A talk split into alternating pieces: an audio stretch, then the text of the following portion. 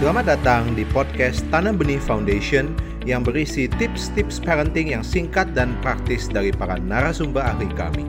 Untuk terus mendapatkan tips parenting terbaru, follow Parenting Podcast Tanam Benih Foundation. Selamat mendengarkan.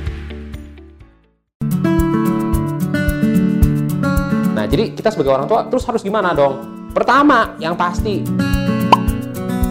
bisanya lah kita coba mengikuti anak itu main game apa. Atau kalau misalnya kita nggak tahu lagi main game apa? Oh ini bu, lagi bangun bikin bangunan ini ini. ini. Oh gitu ya. Nah udah gitu ya, nggak ngerti nggak apa-apa. Nanti di belakang Google